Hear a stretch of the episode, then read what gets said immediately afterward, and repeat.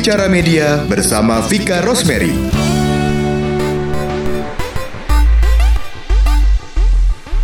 Halo, saya Fika Rosemary, praktisi radio selama 20 tahun. Saat ini saya siaran dan menjadi program director di 103.8 Bravo Radio. Ini adalah podcast tentang media. Jadi saya akan mengundang para praktisi di dunia media, baik media konvensional maupun media digital, dan kami akan membahas mengenai seluk-beluk media, perkembangan media dari mulai era 20 tahun yang lalu sampai sekarang, dan dapurnya media lah intinya, dan bagaimana media konvensional bisa survive di era digital ini. Dan di episode kali ini saya bersama dengan YouTuber, terus podcaster, terus penyiar radio, dan pengusaha kenamaan, yaitu Gofar Hilman. Lu bilang apa sih pendengar podcast lu? Apa? Ada pendengar podcast gak sih sebutannya? Gak tahu apa ya? Yeah. Apa dong? Nama acara apa? Bicara Media. Bicara? Media. Bicara Media. Jadi gak ada penama pendengarnya. Oh iya. Belum. Sobat aja. Medi. Medimania, mantap gitu dong. Medimania, mantap. Itu mah Uya Kuya. Lain. Gofar, iya, lu udah berapa lama punya channel YouTube? Dari sebenarnya gini, gue tuh udah bikin tuh 2010. 2010. Terus gue tuh 9 tahun ya. Lupa password. Bikin lagi 2011. Soalnya gue inget banget password tuh pasti jorok. Nah, terus kata-kata jorok semua gue ketik. Lu coba, gak bisa. Gak ada. Berarti ini ada kombinasi jorok dan jorok nih.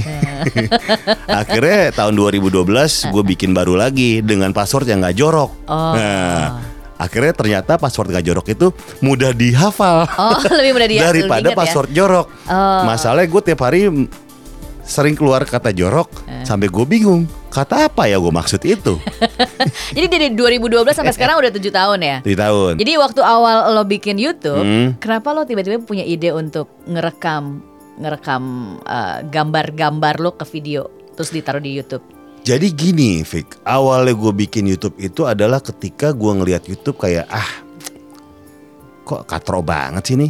Masa? Kok katro banget sih nih? Ngelihat YouTube lain kok katro banget sih? Jadi sebenarnya gue ada 3 hal. Ada 3 tipe orang ketika dia tidak suka sama sebuah konten. Yang pertama, dia akan mencibir konten itu dan bilang ke teman-temannya bahwa gue gak suka sama orang ini, gitu. Tipe orang yang kedua adalah ketika dia mendengar atau melihat konten yang dia tidak suka, dia akan matiin konten itu dan melihat konten yang dia suka. Nah, tipe orang ketiga adalah dia matiin itu semua dan membikin sebuah konten tandingan yang sesuai dengan selera dia. Gue jadi orang ketiga. Ya, gitu. Jadi daripada gue mencoba marah, kok nggak ada sesuai dengan tipe gue nih ya, nggak ada yang sesuai dengan selera gue. Ya udah, kenapa nggak gue bikin aja sebuah konten yang sesuai dengan selera gue gitu kan? Oke. Tapi jadi, kenapa lo percaya diri banget bahwa konten lo itu kemudian bahkan akan banyak yang lihat? Nggak ada sih. Jadi gini. Nih, satu hal ya, ketika lo membuat sebuah konten, entah itu YouTube atau Instagram atau podcast ya, niat pertamanya adalah untuk uang dan popularitas, udah pasti karya lo tuh jelek atau minimal tidak berkarakter. Oh, oke. Okay. Nah, gue melakukan itu semua karena itu cuma buat nyenengin diri gue sendiri doang, Fik. Oh, oke. Okay. Ngapain gue mikirin perasaan orang lain? Oke. Okay. Ya, karena gue semata-mata gue bikin karena sesuai dengan selera gue gitu. Oh. Yang penting gue seneng. Jujur nih, sampai sekarang, gue ketika gue ngupload podcast atau ngupload video, gue jarang bacain komen. Oke. Okay. Karena ketika gue upload, perasaan seneng itu udah tuntas. Oh, oke. Okay. Jadi lu gak peduli sama komentar orang-orang ya? Gak peduli. Kecuali kalau misalnya ada titipan iklan, advertorial, atau endorsement. Pasti gue akan melihat komen-komen karena ini kan berhubungan dengan analitik kan, dengan statistik segala macam yang harus gue report ke klien, gitu. Tapi kalau itu buat pribadi sih gak pernah. Artinya semuanya itu lo bikin, tujuan awalnya adalah untuk nyenengin diri lo sendiri. Iya. Terus ide-idenya, konsepnya lo pikirin sendiri semua atau lo punya tim? Nih, sampai sekarang 97% video-video di YouTube itu gue yang edit. Oh ya? Iya. Lo ngedit sendiri semuanya? Sendiri. Tapi lu punya kameramen buat shoot dong. Kalau misalnya yang berhubungan dengan teknis ya, dalam arti misal gue nge-MC atau segala macam yang nggak mungkin gue megang kamera sembari melakukan kegiatan yang lain, pasti ada kameramen. Itu pun juga bukan profesional, cuma asisten gue, PA gue yang gue minta pegangin kamera. Oh, jadi semuanya tuh memang benar-benar lu kerjain gue, sendiri. Gue, bahkan ketika misalnya kayak ngobam gitu kan, soundman pun gue. Jadi ketika ada teman-teman di sini yang mungkin lihat salah satu segmen YouTube gue ngobam ngobrol bareng musisi, itu gue pakai earphone. Itu bukan buat apa, tapi buat ngecek audio. Oh. Karena tangan gue di bawah sambil itu sambil megang channel ini, channel Zoom. Oh. Jadi kalau kegedean gue kecilin. Oh. Jadi lu self service semuanya sendiri. Iya. Sering banget ngobam tuh gue pakai kamera tripod doang.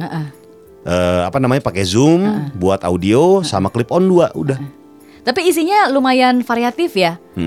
Gue lihat ya. Ada otomotif, ada ngobam. Ada apa satu lagi yang daily vlog lah. Opini ya, daily vlog gitulah. Iya, iya. Ya karena sebenarnya itu kayak suka-suka gue sih. Tapi yang aktif itu sekarang ini cuma Skotomotif tiap hari Sabtu jam 11 siang sama ngobam tuh tiap 2 minggu sekali. Oh, oke. Itu yang aktif. Yang masih rutin. Karena menurut gue salah satu cara untuk dari nothing into something adalah sebuah apa namanya konsistensi dalam mengupload. Nah. Tapi ini berarti isi YouTube lo adalah idealisme lo ya? Betul, semuanya. Kalau udah ada pihak ketiga masuk gimana? Oh itu kompromi. Nah, itu kompromi. Nah, di sini diperlukan ada yang namanya kompromi. Yang pertama udah pasti gini, ketika dia pihak ketiga masuk, brand masuk, udah pasti dia nggak mungkin nggak tahu gue. Okay. Nah, pasti dia tahu apa resikonya untuk pakai gue, gitu kan. Tapi di sini gue nggak mau egosentris di dalam artian, ya gue lo nggak terima ya udah gitu. Di sini ada kayak kita ada brainstorming di mana kita menemukan titik tengah antara si talent dan klien nih. Gue cukup kompromi kok. Kayak misalnya nggak boleh ngomong jorok ya nggak apa-apa.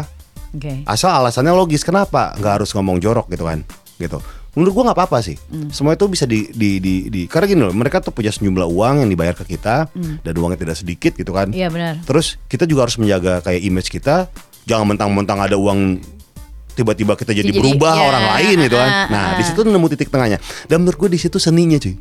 Oke. Seninya dalam kayak ngobrol, brainstorming, gimana kita cari titik tengah, itu seninya sih. Sejauh ini ada klien yang kayaknya gak sesuai sama idealisme lo atau semua bisa dikompromikan? Gini, ketika ada, gue udah sebenarnya udah punya filter duluan nih. Ketika ada tawaran masuk, gue udah filter dulu. Mana yang gue ambil, mana yang enggak sebenarnya. Oh, oke. Jangan sampai ketika gue ambil, padahal gue gak mau, tapi lu semena-mena gitu kan. Ya mendingan gue usah diambil. Iya sih. Iya, sesimpel itu sebenarnya sih. Daripada kitanya makan hati juga ya. Iya kayak, duh gue harus mempertaruhkan semua karakter gue demi sebuah brand menjadi orang lain gitu kan. Menurut gue tuh mendingan gak usah diambil. Oke. Daripada lu maki-maki diri sendiri gitu kan, ribet-ribet diri sendiri gitu kan. Mendingan gak usah diambil sih menurut gue. Tapi Far gini ya, banyak orang yang masih belum ngerti tuh sebenarnya monetizing YouTube tuh gimana sih? Iya. Jadi monetizing YouTube sekarang tuh bisa dibilang tidak sekaya dulu sih konten kreator. Karena algoritma YouTube sekarang udah berubah. Gitu. Tapi kalau untuk jelasin tahap-tahapannya itu sebenarnya gampang banget. Kita tuh harus punya minimal ada 10.000. Berapa jam durasi dalam semuanya gitu kan. Terus ada berapa viewer segala macam gitu. Itu udah jadi pacuan ketika lu bisa di AdSense atau enggak. Oke. Viewer sama subscriber tuh beda ya? Viewer sama subscriber beda. Kalau YouTube tuh ngeliatnya viewer sih sebenarnya, bukan subscriber. Ketika subscriber dikit tapi viewer lu udah banyak gitu kan. Dan yang pasti sih udah ada berapa jam dulu nih kuotanya. Lu ada berapa video yang berapa jam dipenuhi bisa dibikin AdSense gitu. Jadi AdSense adalah sebuah sistem kayak periklanan di YouTube gitu kan.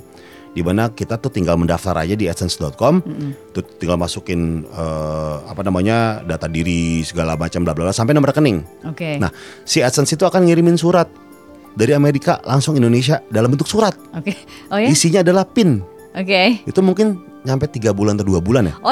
Surat nih ya, bukan surat, buat email ya? Surat, bukan. Bahkan bukan dari Google Indonesia. Dari Amerika langsung. Jadi makanya pastiin alamat tuh ada yang nerima. Nah, ketika surat itu nyampe, itu ada pin di situ. Nah, kita akan langsung kayak verifikasi di AdSense kita. udah kelar.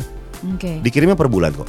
Nanti mereka akan ngitung tuh kalau misalnya berapa jam terpenuhi, viewer terpenuhi, subscriber terpenuhi. Ini udah rancu nih sekarang nih. Oh. Dulu kita masih ngitung secara kasat mata.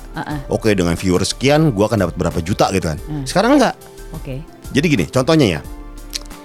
Lu viewer lu tuh 1 juta gitu kan. Oke.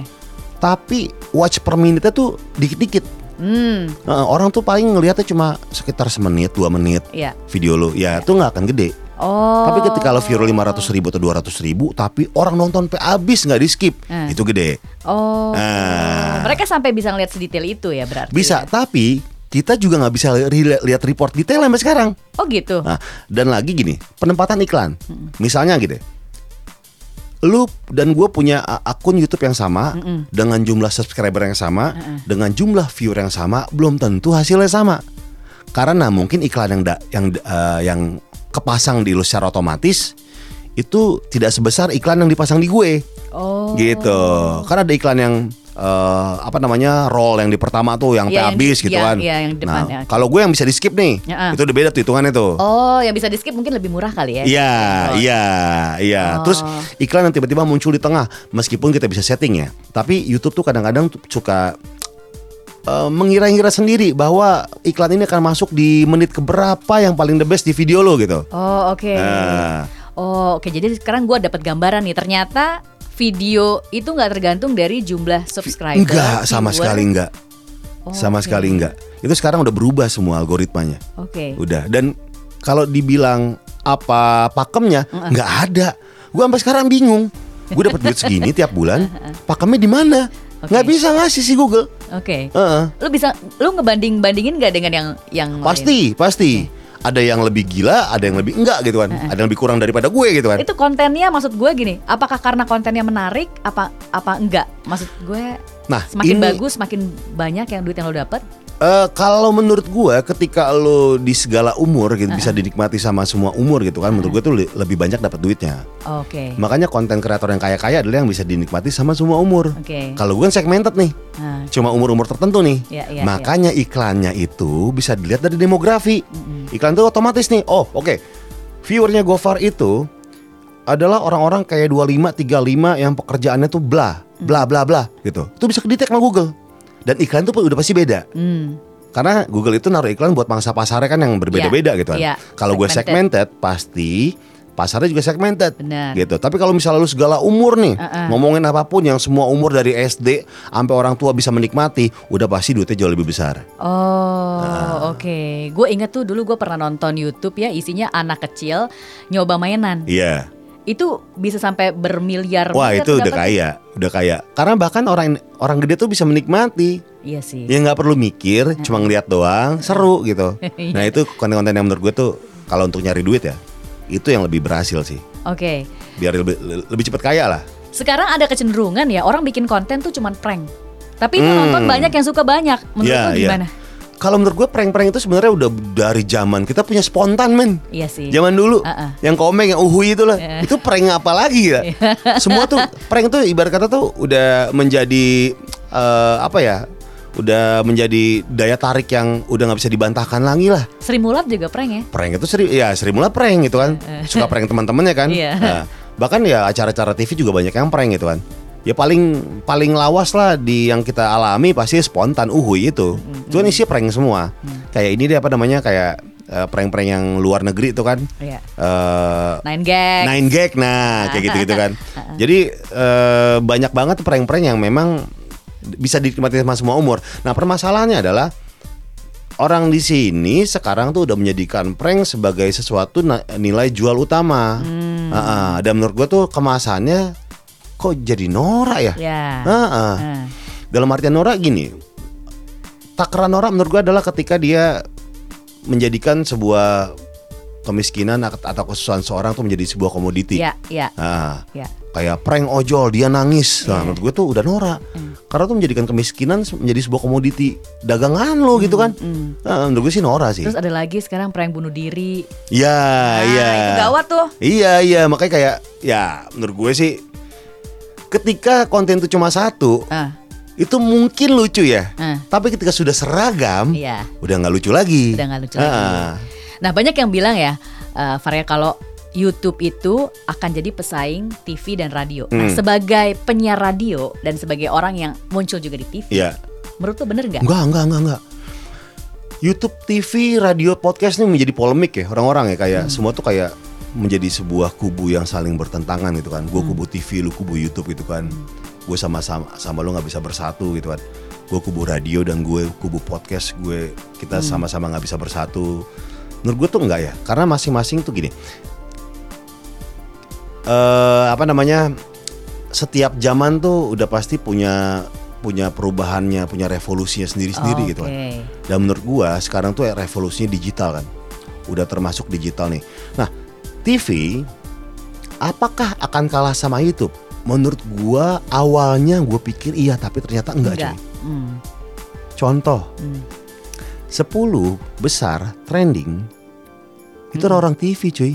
Duggen Onsu, Rafi Ahmad. Oh, yang di YouTube ya? Iya. Orang TV yang masuk YouTube. Betul. Oke. Belum tentu YouTube bisa sebaliknya nih ke TV. Iya. Karena yang pertama, mereka tuh yang terbiasa di TV udah punya formula sendiri-sendiri nih. Bagaimana menarik massa, bagaimana menarik kelas CD yang di luar sana lebih besar dari kelas AB, itu supaya menarik untuk datang melihat kontennya dia. Oke. Mereka udah punya formulanya. Oke. Contoh. Apalagi podcast ya. 5 besar Spotify itu punya radio semua. Lawless, Rapot. Terus si Boker. Sama sekarang podcast Mas. Iya. Jadi kami kita nih lu sama gue udah punya formulanya. Sebenarnya udah tahu formulanya, gimana caranya ngomong, gimana cara membuat sebuah obrolan yang menarik gitu kan. Benar. Gimana caranya membuat output audio seakan-akan bukan baca, tapi ngobrol. Jadi secara audio tuh bukan polusi, bukan annoying gitu kan. Kita udah punya tekniknya sebenarnya, gitu. Jadi ketika ada podcaster atau YouTuber yang sotoy gila, menurut gue ya itu, waduh, kita udah tahu tekniknya sebenarnya sih. Tinggal gimana cara kontennya adaptasi. Adaptasinya aja. Nah, permasalahannya adalah banyak penyiar yang menurut gue kayak terlalu terlelap dalam nama besar radio. Zaman kemasan radio kan kita udah tahu udah lewat ya. Benar. Udah lewat itu. Udah. Kalau kita tidak beradaptasi, kita akan kalah udah. Benar. Maksud gini, lu gue Fik ya. Yeah. Banyak di luar sana orang-orang tuh yang pengen posisi lu. Banyak banget orang di luar sana yang pengen posisi gue. Jadi punya radio. Kalau gue nggak kayak ikutan kayak digital segala macam, udah pasti kalah. Bener sih. Bener. Sama anak belasan tahun yang punya ide gila dan yang satu yang paling penting yang dipunyai sama mereka dan tidak dipunyai sama kita, waktu luang yang banyak. Waktu luang banyak, sama lagi digital savvy. Gue masih gaptek. Yes, bener. Lu bayangin kalau kita nggak kayak gini-gini nih, ikutan kayak gini. Bener. Itu kayak, dan satu lagi, semua tidak bergesekan, malah saling membantu. Iya sih, bener. Contohnya orang YouTube diundang ke TV, dapat job di luar sana, jadi bintang iklan, taruh di TV juga. Orang TV. Sebaliknya juga kayak gitu. Sama kayak podcast gitu kan. Gue bikin podcast, banyak orang yang baru tahu, oh ternyata Gofar penyiar Rock FM. Banyak banget yang tahu cuy, baru tahu gitu. Oh berarti pendengar lo nambah gitu. Dan sebaliknya juga. Gitu. Jadi masing-masing tuh saling melengkapi. Ngebantu, lah ya. Iya. Sebenarnya radio itu tidak pernah mati. TV juga tidak akan pernah mati. Cuma menambah medium aja sih. Iya. Nama jadi lebih variatif. Ini pertanyaan terakhir nih. Buat mereka ya, siapa tahu ya orang-orang seumuran gue nih, seumuran lo, ada yang mau coba bikin podcast. Karena ada yang mereka udah jadi expert nih, terus pengen coba mau bikin podcast atau bikin YouTube. Betul. YouTube dulu deh kalau gitu. Gimana menurut lo caranya? Sama sih YouTube dan podcast ya menurut gue adalah ketika lo bikin pertama kali jangan pernah berpikir soal uang dan popularitas. Itu adalah nomor ke sekian puluh lah. Yang pertama adalah elunya harus senang dulu. Karena ketika lo gak senang, ketika lu bikin konten, lu kan kayak, duh bikin konten lagi nih males. Apa ya? Yang penting harus senang dulu. Ketika lu senang semuanya akan jadi effortless. Nah ketika effortless, lo kan merasa kayak bonus-bonus yang datang tuh kayak, kok ada ini ya, loh, kok ada itu ya, ya karena lo senang aja ngelakuinnya. Gitu. Beda hal ketika lo jadiin beban gitu kan, dan menjadikan ini adalah sebuah keharusan untuk bikin sebuah konten gitu, itu akan beda sih, bener. Sense-nya udah pasti beda deh. Dan lo bikin kontennya, lo ngejalanin udah pasti beda. Benar. Yang penting harus senang dulu udah. Yang penting senang dulu, itu konten adalah kayak ini idealisme gue keluar, ini gue kreativitas gue muncul. Betul. Gitu. Dan ingat, ini bukan TV, ini bukan radio yang harus kompromi terhadap klien segala macam ya. Ini adalah medium diri lo yang di represent menjadi sebuah audio atau visual. Nah, karena hal itu kontennya harus lu banget. Benar. Kalau lu gak nyaman, ya jangan dilakuin, ya jangan bikin. Kalau emang untuk sekedar kayak apa namanya, kira-kira pasar suka apa ya, percaya sama gue, di luar sana ada jutaan orang yang sudah berpikir seperti itu. Jadi lu tuh gak akan istimewa lagi. Gue gak nyangka lu bisa sangat bijaksana seperti ini, Van. Gue habis minum obat. Pertanyaan gue terakhir, sekut tuh apa sih? Sekut tuh sebenarnya kata resapan ya, dari uskut. Jadi tahun 80-an preman-preman di luar sana, anak mudanya gitu, bukan preman ya, anak-anak muda di jalanan di sana itu kayak mengadaptasikan dari uskut tuh bahasa Arab artinya diam. Nah, jadi ketika saat itu tahun 80-an ketika ada orang yang punya rahasia bilang kayak, gue udah rahasia nih tapi lu skut-skut aja. Nah, pertama kali gue nge-MC tahun 2003 ya, gue ingat banget. Itu gue mengubah anggapan bahwa sekut dia menjadi tadi kan SKUT, jadi SEKUT, jadi sesuatu yang keren, yang hardcore, yang kick ass gitu. Weh sekut aja, santai gitu. Pokoknya yang merepresent sebuah keselowan lah. Gue baru tahu tuh. Sekut. Oke. Sekut gitulah. Oke, kalau gitu Gofar, terima kasih udah banyak. Terima kasih insights Fika yang gue dapat. Mudah-mudahan kalau anda dengerin ya, anda juga bisa dapat inspirasi. Kalau mau bikin YouTube, mau bikin podcast, bikinlah itu jadi sesuatu yang anda suka dulu. Iya. Dan yang paling penting yang elu banget pokoknya. Yang elu banget. Jangan yang orang lain banget. Oke, itu tadi episode selanjutnya di Bicara Media. Saya Fika Rosemary masih akan hadir dengan tamu-tamu lain ngomongin soal media juga. Jadi dengerin terus podcast Bicara Media. Bye. Terima kasih sudah mendengarkan Bicara Media bersama Fika Rosemary. Nantikan episode berikutnya.